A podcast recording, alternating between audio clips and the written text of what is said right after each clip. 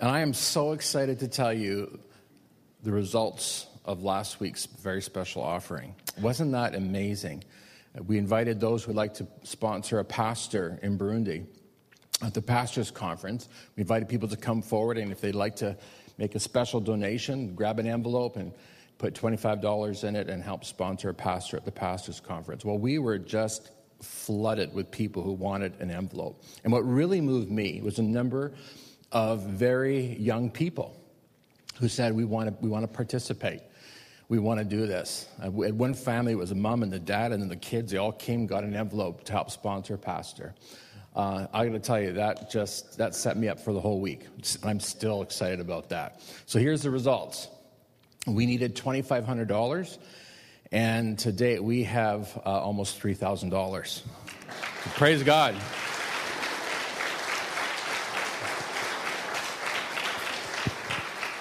And so that last $500, we're gonna, uh, I'm gonna take my family out for supper.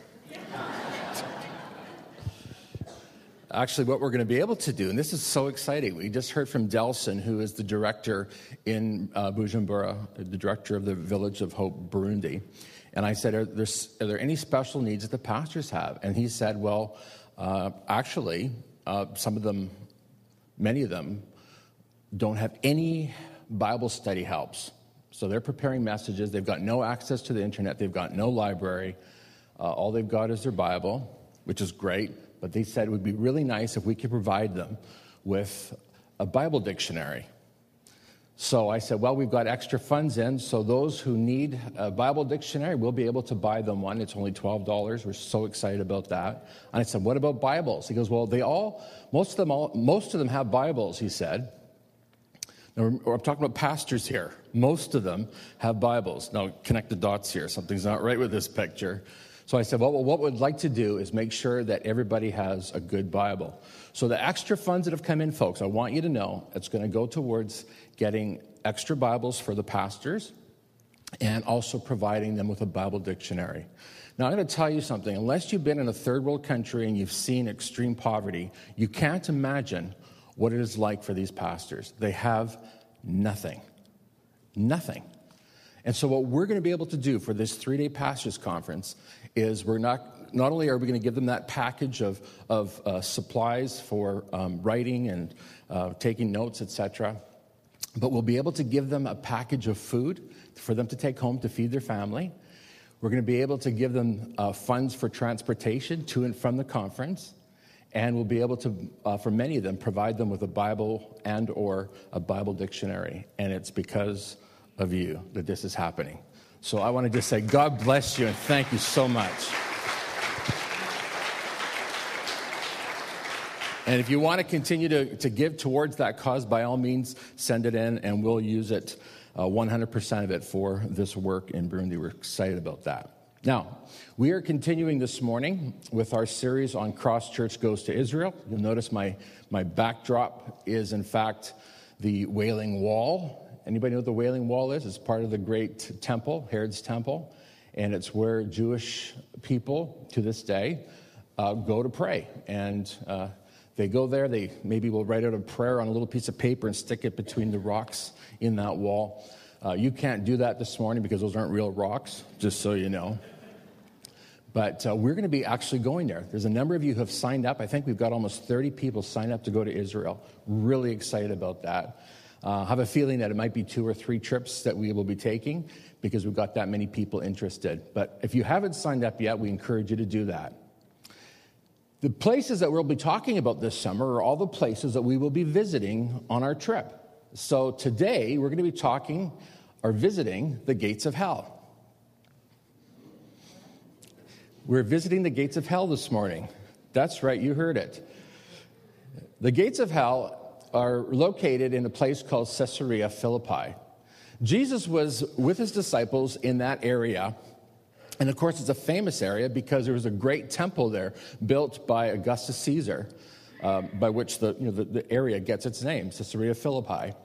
There's a great temple built uh, to the god Pan. And this great big marble temple was built in front of um, a place called the Gates of Hell. Could we just see that picture, by the way?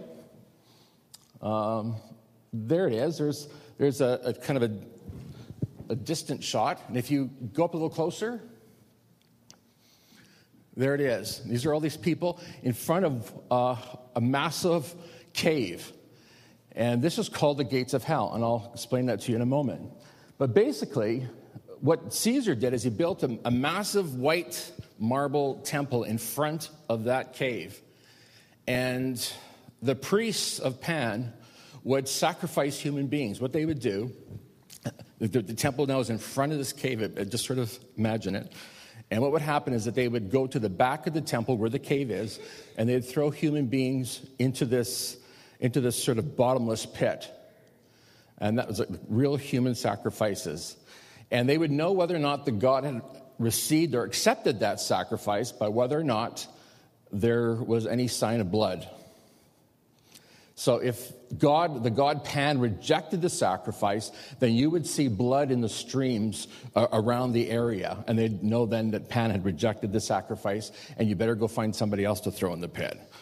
Now, it, I gotta tell you something. This was one of the highlights of my trip, the last trip I went to Israel. It was really exciting for me because I recognized that what Jesus was doing is he was using the familiar topographical um, uh, places, the people that the people were very familiar with, and he used this to reveal himself to the people. This is one of the, the critical moments in Jesus' teachings, which you'll see in just a moment. But in this cave, which is very creepy, I got to tell you. Uh, actually, Kevin and I were there. Remember Kevin? We went up to it, and uh, you, you couldn't see a lot from where we were standing. But in fact, at the back of the cave was this, was this sort of bottomless pit and uh, with, with the still water. And that was a place that received many sacrifices of human beings. This will be a place that we visit, and uh, if everybody behaves, no one will be thrown into the cave. Let me say this to you today. This so called gate to the underworld, the, the gates of hell, as, as the people knew it, represented the powers of darkness and Jesus came to proclaim that he is more powerful and greater than any force, any power in this universe. Jesus came to proclaim that he was the light of the world, that he had come to set people free. Now, I'm going to tell you this morning that that is what this church is all about. So, Jesus is with his disciples in the area of Caesarea Philippi. And he throws out a question to them and he says, Who do people say that I am? Well, uh, his disciples said, Well, some say that you're John the Baptist, come back to life. Uh, some people think that you're Jeremiah. Some think you're Elijah. Some think you're one of the prophets. Jesus said, Well, that's interesting. And then he asked another question But who do you think I am? And at this point, Peter says, I know who you are. You are the Messiah, the Son of the living God. And Jesus' response to him is this Blessed are you, Simon, son of Jonah, for this was not revealed to you by flesh and blood, but by my Father in heaven. And I tell you that you are Peter, and on this rock I will build my church, and the gates of hell will not overcome it. Now, I want to tell you something right now. This, these gates of hell is a backdrop for, again, one of the key teachings, one of the most important Christian teachings of the church. And it's this everything hinges on Jesus Christ. If you take Jesus Christ out of the equation, you don't have authentic Christianity.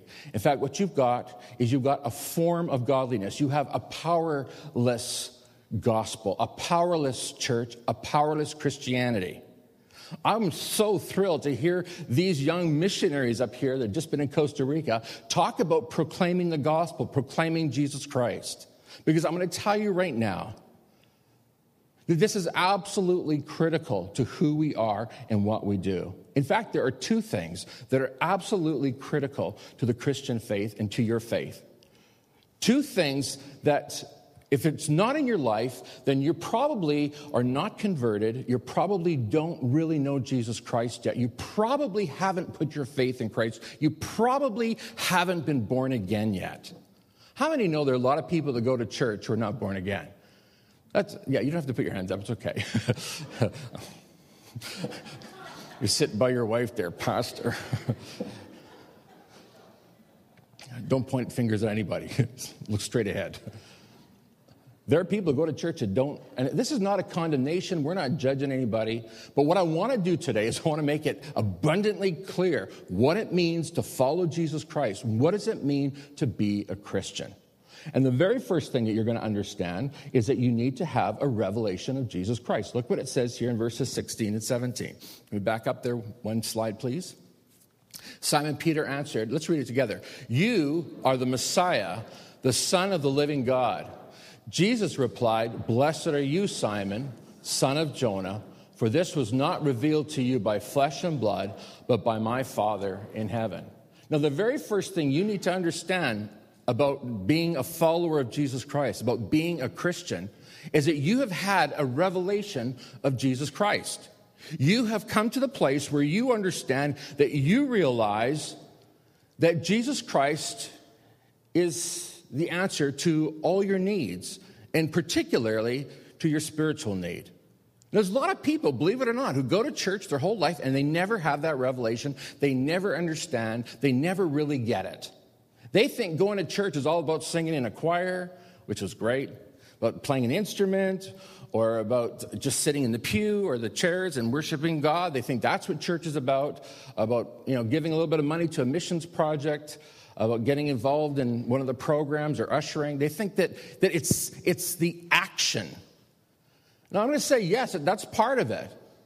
But before all of that, first and foremost, there needs to be a revelation of Jesus Christ to your heart so that you understand beyond a shadow of a doubt that all you need is Jesus. That is what it means to be a follower of Christ. You understand that you need a revelation. Now, what is the revelation? Well, the revelation is very simple. It's a revelation that Peter had. And what is Peter what, is, what has been revealed to Peter about Christ, Jesus, is that he is in fact the Christ. He's not just a rabbi, he's not just a teacher, he's not just a good man. He's the Messiah sent from God. He's the promised one. He's the anointed one. He's the one that is the hope of all the ages, the hope of all humanity. Jesus Christ is the only answer. This is the revelation that Peter gets. And, and God said, Jesus says to Peter, then this is amazing because there's no human being that showed you this. This, this came right from God. You, Peter, have had an incredible supernatural experience. Has anybody here had a supernatural experience? Don't put your hand up. Anybody here had a revelation that Jesus is, in fact, God's Messiah? Anybody here recognize or have the revelation that Jesus Christ is all that you need?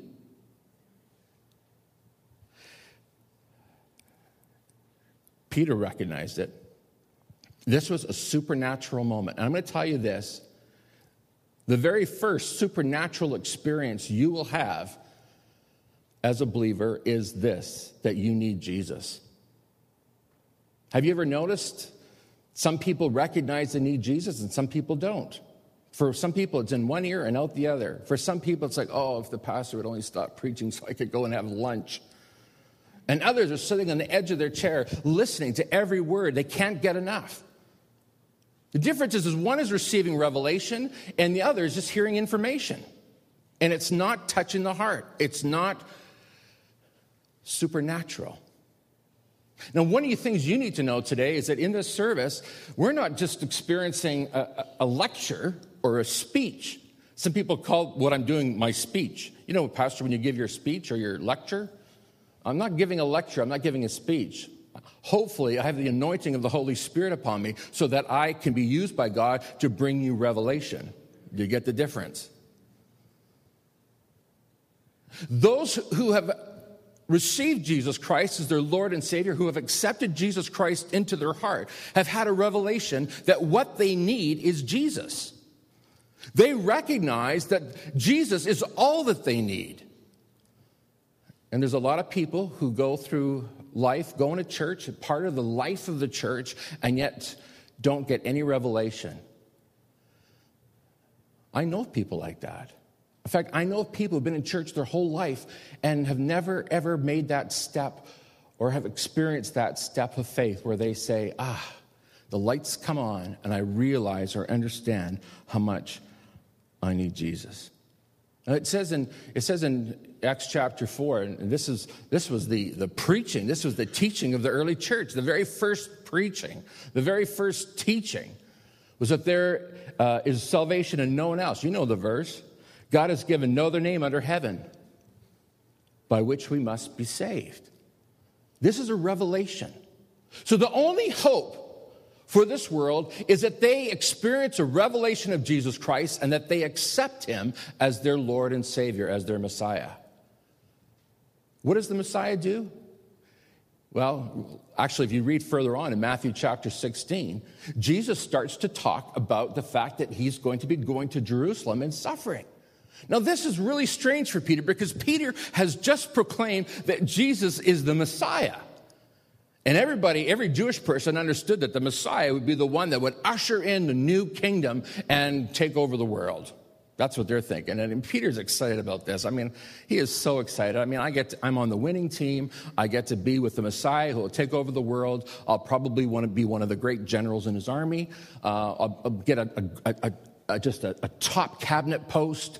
Uh, I'll, I'll, be the deputy prime minister, so to speak. I'll be, I'll be in a top position here. And I mean, I'm the one that got to, to make the proclamation that Jesus is the Messiah. But then further on in the chapter, Jesus says, Well, actually, it's not going to work this way. Uh, I'm going to Jerusalem, I'm going to suffer, and I'm going to die.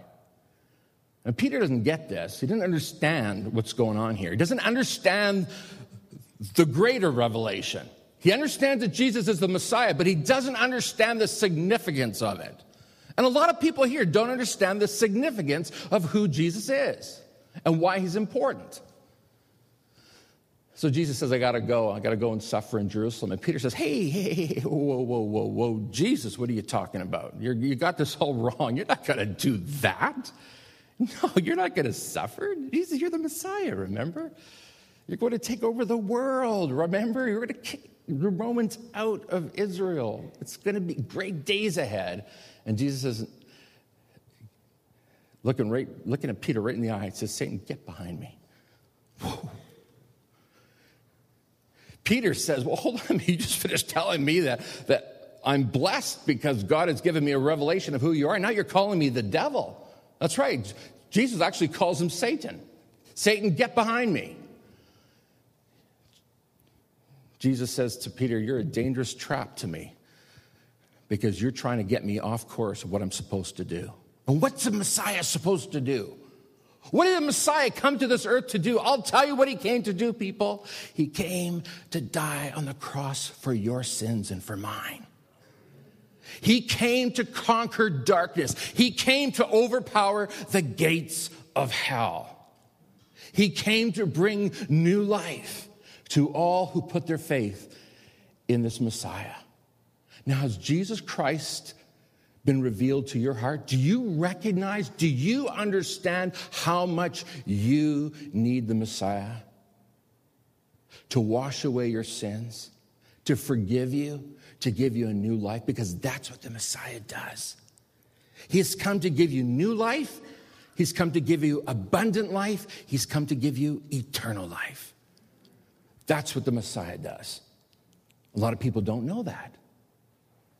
A lot of people, the world doesn't understand it. Do you ever hear the way the world ridicules and mocks Jesus Christ? Every cartoon that runs on television at some point mocks the church, mocks Christianity, mocks Jesus Christ. I'm going to tell you this if you've had a revelation of Jesus Christ and you know what Jesus Christ has done for you, then you will be horribly offended by the blasphemy that comes over the airwaves. You will shut the TV off. You will shut that person down who is blaspheming your Lord and your Savior.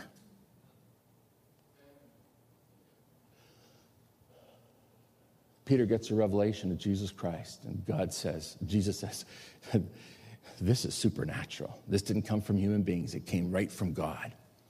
Have you experienced that kind of miracle in your life? When we talk about miracles, the kids are talking about miracles. I'll tell you the greatest miracle of all is that Jesus Christ actually reveals himself to your heart and to mine. Have you had that experience? Because I'm going to tell you this before there can ever be an earthly kingdom where Jesus reigns, first of all, there's got to be a spiritual kingdom where God reigns in your heart. I'm going to ask you the question today is Jesus reigning in your heart today? That means you're following him. That means you remember we talked last week or week before, week before about the lordship of Jesus Christ where you have to do what he says, you've got to submit to him regardless of you, whether or not you feel like it or not. You're going to do what Jesus says because he's your Lord and you've had the revelation that he's God.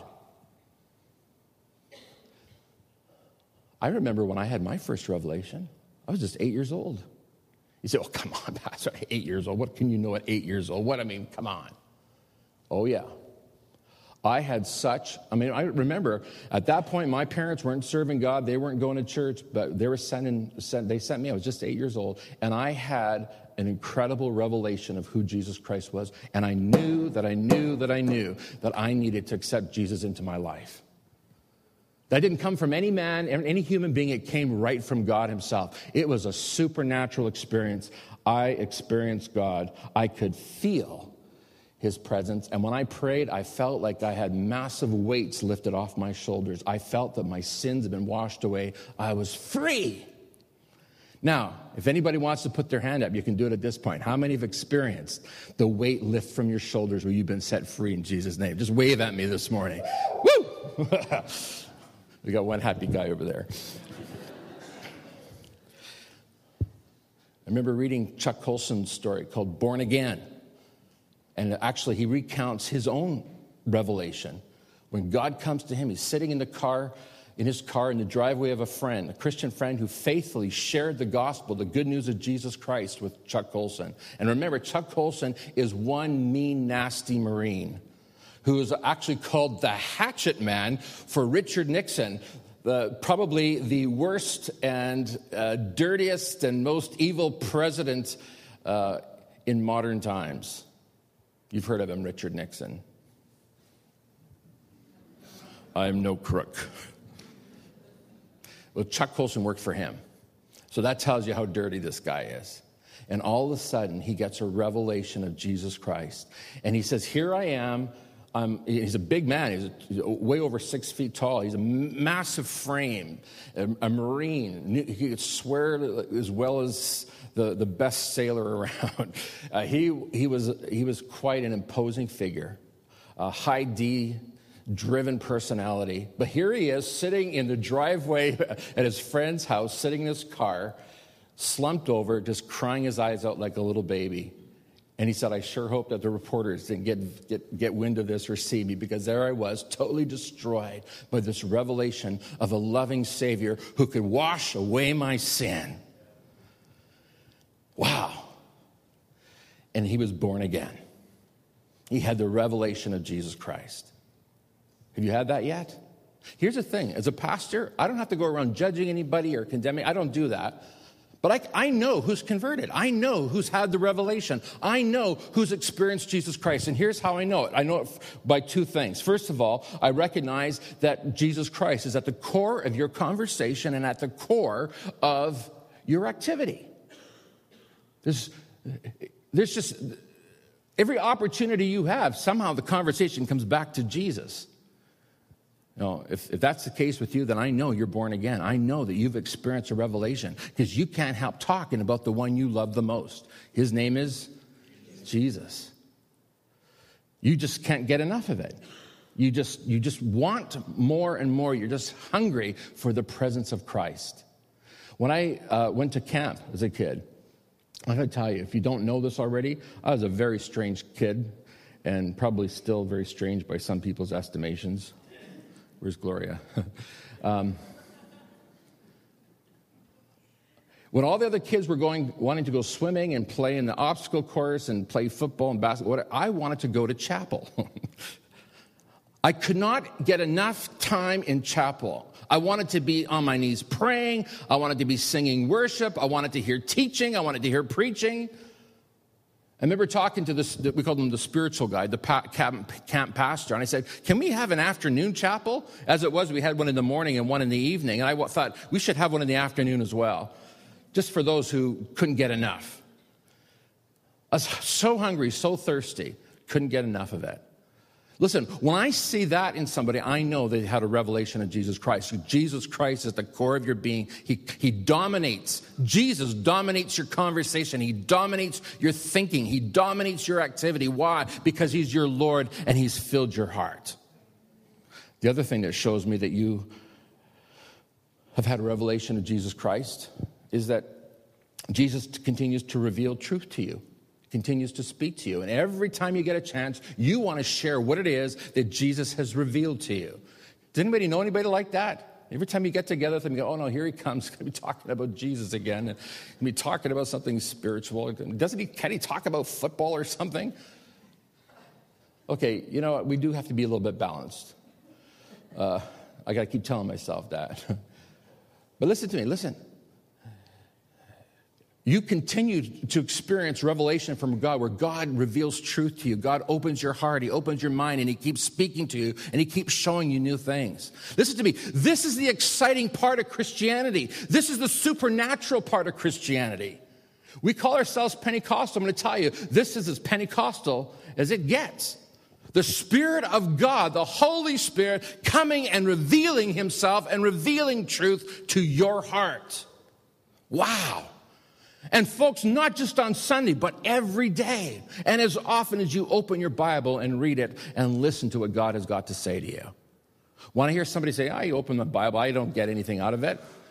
I would say there's a good chance that maybe you haven't yet been converted.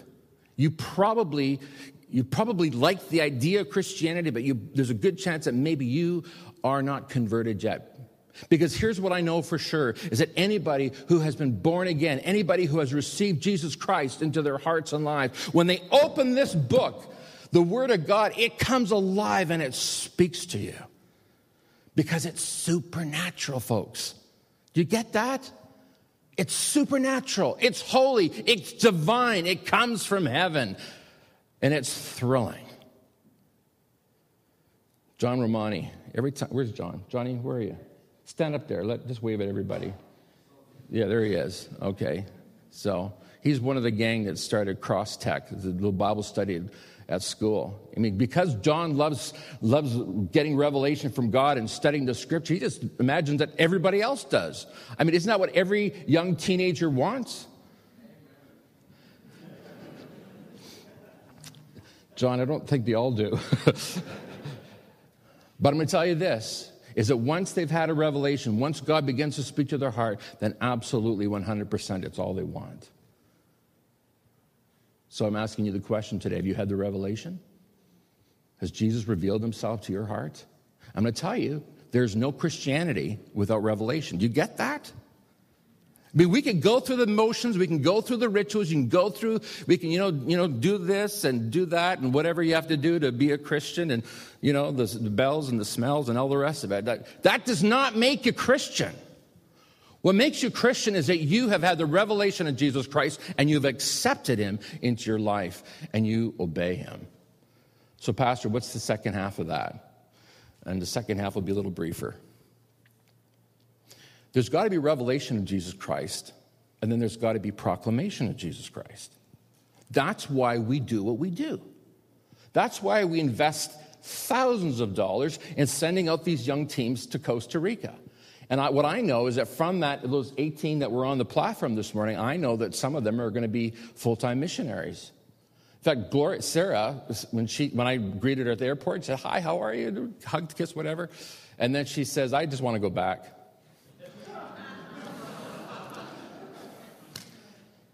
I mean, my mom had just bought her a little box of Timbits, and like, thanks, that's great. Gets to see her grandma, her dad, her uncle, her friends. But I'm, I'm, I'm happier in Costa Rica, Dad. Thanks a lot. Thanks a lot, my honey. Thanks a lot, dear. Okay, here's the thing. Here's the thing, folks is because I've had the revelation of Jesus Christ and because I understand the importance of the proclamation of Jesus Christ. I understand what's going on in her head and in her heart. I know it's nothing personal. I hope. I understand it's nothing personal. I know that she has experienced the joy of proclaiming Jesus Christ. I'm going to tell you again There's two things that are absolutely essential to Christianity. The first thing is that you've had a revelation of Jesus Christ, and the second thing is that you are involved in the proclamation of Jesus Christ. And if you're not involved in the proclamation of Jesus Christ, then I've got to ask you the question what is going on in your head? What's going on in your heart? Are you sure that you've had the revelation of Jesus Christ. Because here's what I know anyone who's had the revelation of Jesus Christ in their heart, they can't help proclaim it. Did you get that? Anybody who's experienced that, man, you want to shout it from the rooftops. When I experienced the revelation of Jesus Christ, the first thing I did is march right into my school and started telling everybody about Jesus, and they started calling me father and priest I had to proclaim it. I, got, I had to tell the good news. These two things are absolutely critical, they're essential. And here's, here's what we read in verse 18. Look at this. Verse 18, please. And I tell you that you are Peter. And on this rock I will build my church, and the gates of hell will not overcome it. So Jesus, so Peter first of all gets this revelation of Jesus Christ, and then, and then Jesus says this. He says, now that you've had this revelation, when you proclaim that I am the Messiah, you will in fact be building the church. Now, I'm going to tell you this. Some people think that this verse refers to uh, the Roman Catholic doctrine of the Pope. And this morning, if you're Roman Catholic, I'm not, I'm not trying to be offensive. I'm not trying to you know, diss the Roman Catholic Church anyway. Um, but I'm going to just say this, just so that we have an understanding. They take this first to interpret that Peter was, in fact, the first pope. That Peter, which means rock, was the first pope of the church, and that upon Peter, the church would be built. Okay, so here's, here's what we believe we believe that the emphasis is not on Peter, but rather on his proclamation. We believe that the rock is, in fact, you are the Messiah, the Son of the living God. This is the rock. It's that proclamation that builds the church that furthers the kingdom of God. Do you understand that today? And anybody who's had a revelation of Jesus Christ, who's born again, will then go to the second, second phase, and that is the proclamation phase, where you go and proclaim that Jesus Christ is the answer to every need and every hurt and every brokenness and every bit of darkness in this world today. That's why we send teams to Costa Rica. That's why we send team, teams to Burundi. Because we are in the proclamation phase. You have to do that. It's part of what it means to be a believer, it's part of what it means to be a Christian. Now, I'm going to tell you, tell you this today. Peter proclaims here pre Pentecost that Jesus Christ is the Messiah, the hope of the world, God's anointed. He's the one sent from God. And then we see in Acts chapter 2 the birth of the church. Remember, Acts chapter 2 is actually the very first, that's the birth of the church, the very beginning of the church. He starts at Acts chapter 2. And what does Peter do? He stands up and he proclaims what? That Jesus is the Messiah. Jesus is the hope of the world. Jesus is the answer.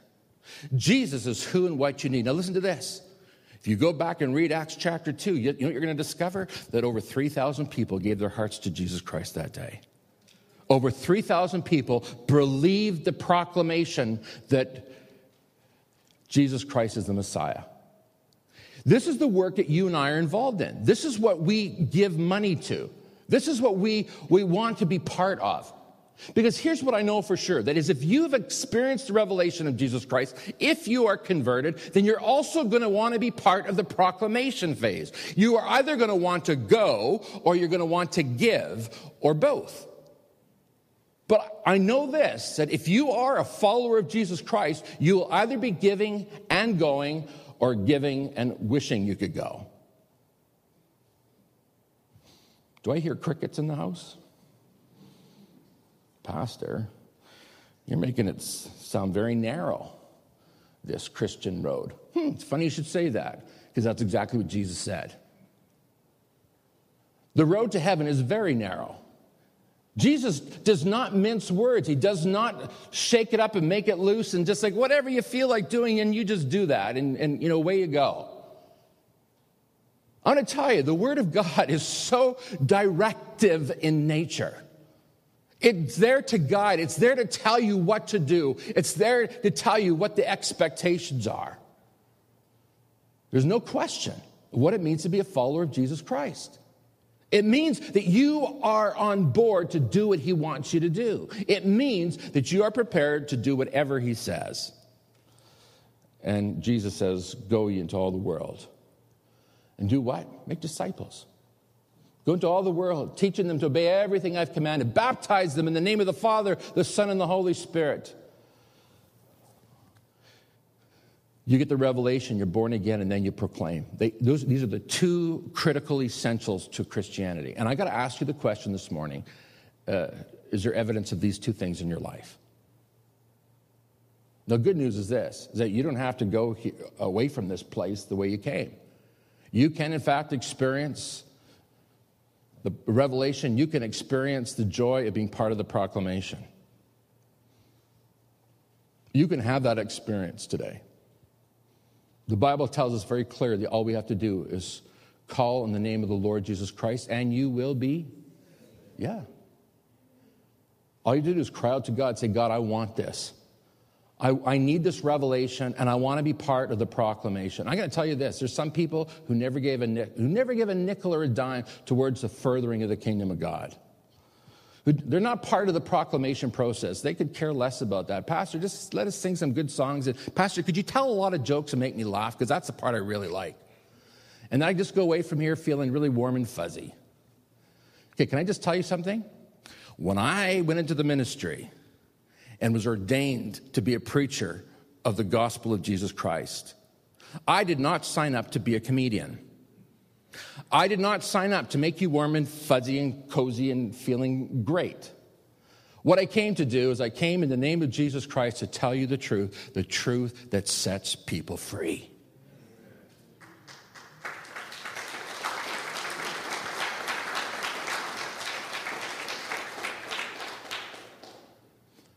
And so, while I will not ask for money for myself, I am thrilled, I am delighted to invite people in our church to give towards the work of furthering the proclamation of Jesus Christ. I'm going to tell you this humanitarian work, fantastic. But, but, but, Humanitarian does not solve the problems of this world. It's the proclamation of Jesus Christ. It's Jesus Christ who sets human beings free. Do you get that today? I mean, we can fill their bellies and we can give them doctors' aid and help and, and we can give them you know, supplies and we can put clothes on their back. But ultimately, what they need is not just a glass of water, they need the living water. Isn't that right? They need their hearts touched by the Spirit of God. They need the revelation that will set them free. And that's why we do what we do. That's why we invite you to give. That's why we invite you to tithe. What is a tithe all about? It's just you saying, I want to be part of the great work of furthering this good news about Jesus Christ. Evidence of conversion is a burning desire to see the kingdom of God advance. You want to give, you want to go. And if you don't want to give and if you don't want to go and you're being stingy, let me just say that you probably don't really get what it's all about. I want to invite you today to, to go to that new place where you say, God, open my heart up to hear the truth, to see the truth. I can tell you this once I was converted, I wanted to give, give, give. I was so exciting to give. Dennis, I know you, you got your, your uh, Child Care Plus and you got kids that you're sponsoring. You know what? When I was just about 12 years old, I went to uh, my Sunday school superintendent and said, I want to sponsor a kid. I all I had was a paper route. My mom is here, she'll remember that. I just wanted to do that. I wanted to be part of that process of getting the word out about the love of Jesus Christ. That's evidence of conversion, people. That's evidence of being born again. That's evidence that you are a follower of Christ. So, how many know that church is not all about just making quilts and, and having dinners and potlucks and singing nice songs and let me know that? It's not just about coming to church, have a cup of coffee, and give a few people a high five. It's not what it's about. It's part of it, but it's, it's not what it's about. It's about revelation, getting revelation from Christ, and then proclaiming that good news. Now, here's the good news before we close here. Jesus says this, and this is fantastic. He says, the gates of hell will never overcome the church. The true church, that is. Because how many know there's a lot of churches that call themselves churches, but it's not church, it's a religious club. They don't even know Jesus Christ. They don't appreciate Jesus Christ. In fact, many churches today will so-called, I'm going to say so-called churches, they, they'll say, well, there's many roads to Jesus, many roads to heaven, many roads to God. Can I just tell you something? You got to keep Jesus number one. And I'm going to tell you, because it's, it is offensive. I'm going to be the first one to admit that. It, Christianity seems so intolerant. How many know that? That's why there's a world out there that hates us. Because here's what you need to know truth does not bend, truth is not flexible. Does everybody get that? Truth is absolute, or it's not truth.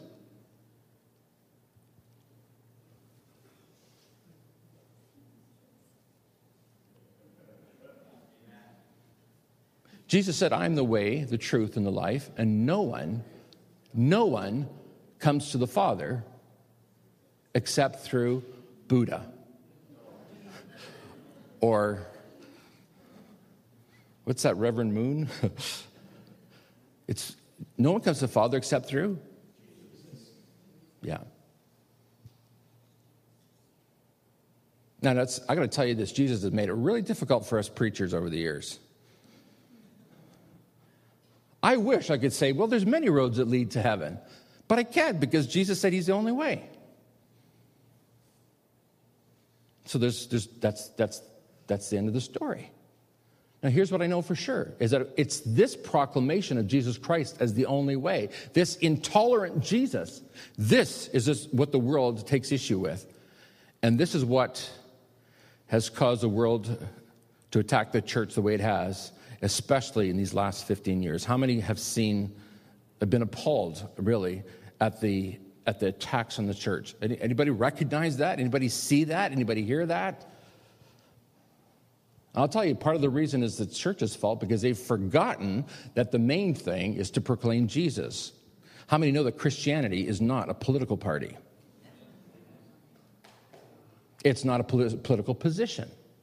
It's truth and truth transcends all parties, all politics, all religions. Either you have the truth or you don't.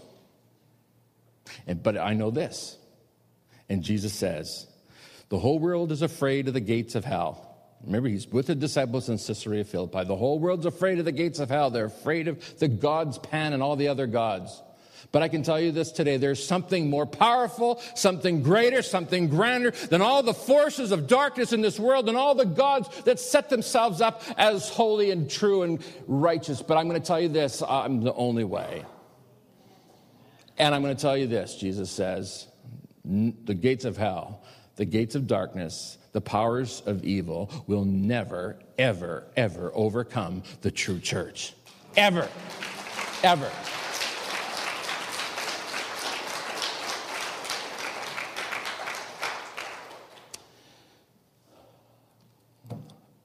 I was on a missions trip last year. Some of you remember I came home with a broken leg.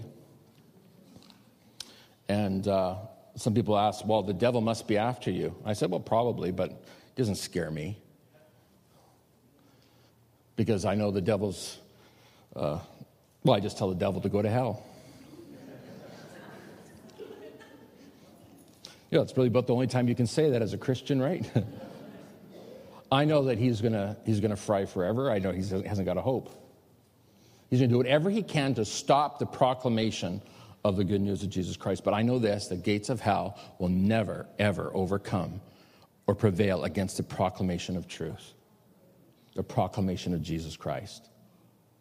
I'm not trying to take my brand of Christianity around the world. I'm just trying to bring them Jesus. You get that? It's all about Jesus.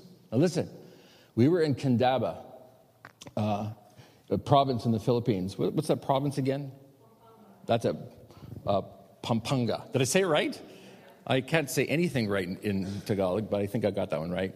anyways, we, we went to this place where we were, we were on this trip to go and preach the gospel.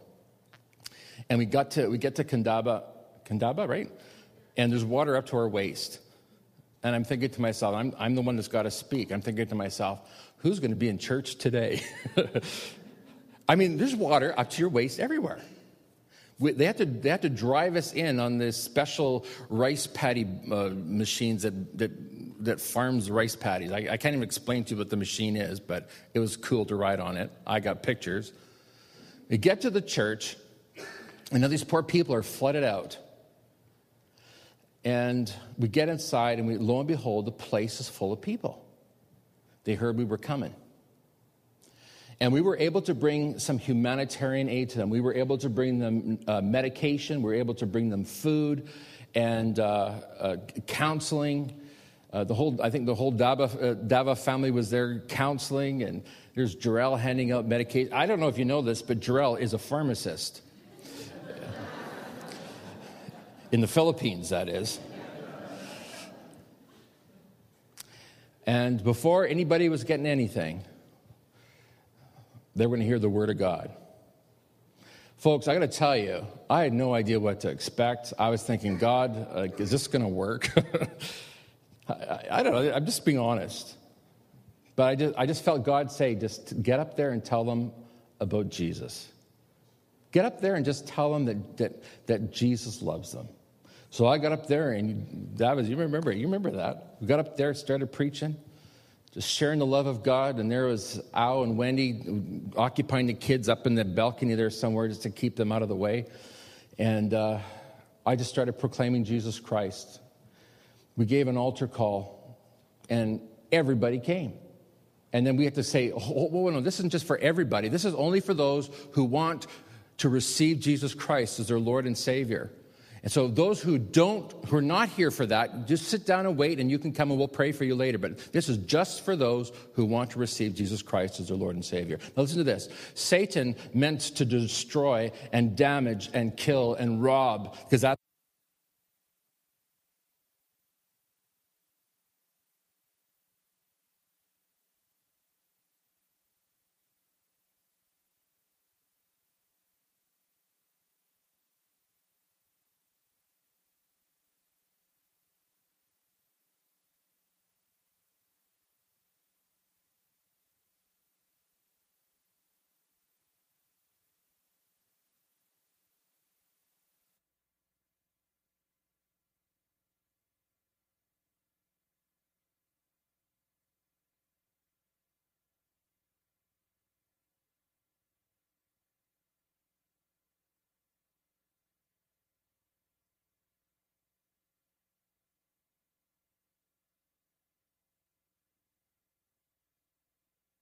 Christ. These people had come and discovered hope in the midst of the flood. And all these people, I don't know, uh, there, I don't want to say hundreds, but de- definitely dozens and dozens and dozens, dozens of people there to receive Christ into their hearts. And I just, I just looked behind me and there was the pastor of the church who'd been praying all these years, praying for this community, praying for these people. He's behind me now, sobbing his eyes out because of the miracle that Jesus had performed that morning in the midst of the floods. Sobbing his eyes out. When, by the time we were done preaching, then we said, anybody who wants to come forward for prayer, you just come. And I mean, you'll remember we were, we were praying for people. One girl that, that had an evil spirit in her. And some people that scares the daylights out of them eh, because they're afraid of the gates of hell. But how many know that where Jesus Christ is, there's nothing to be afraid of? And so we just stood up, put our hands on that girl, and we just, in Jesus' name, commanded that those evil spirits to depart from that girl. And so just very gently, she just fell to the ground, and it just was just quiet. I'm going to tell you, for, for deliverance, for, for releasing this girl from an evil spirit, it was one of the most beautiful things I ever experienced. It was beautiful. Because you could just see that all of the tension, all the evil leave, and all of the peace and the love of God flood her heart. She had a revelation of Jesus Christ that day. And now you understand why I got to go and proclaim the good news of Jesus Christ. That's who we are, that's what we're about. Now we're a few minutes over. Is that okay with everybody? We're going to pray now for the team that's going to go to Burundi. And we're going to pray that God will do something extraordinary. One of the things that we will be doing is we, we're going to be ministering to 100 pastors. We've got a, a, we've got a, a, medical team going.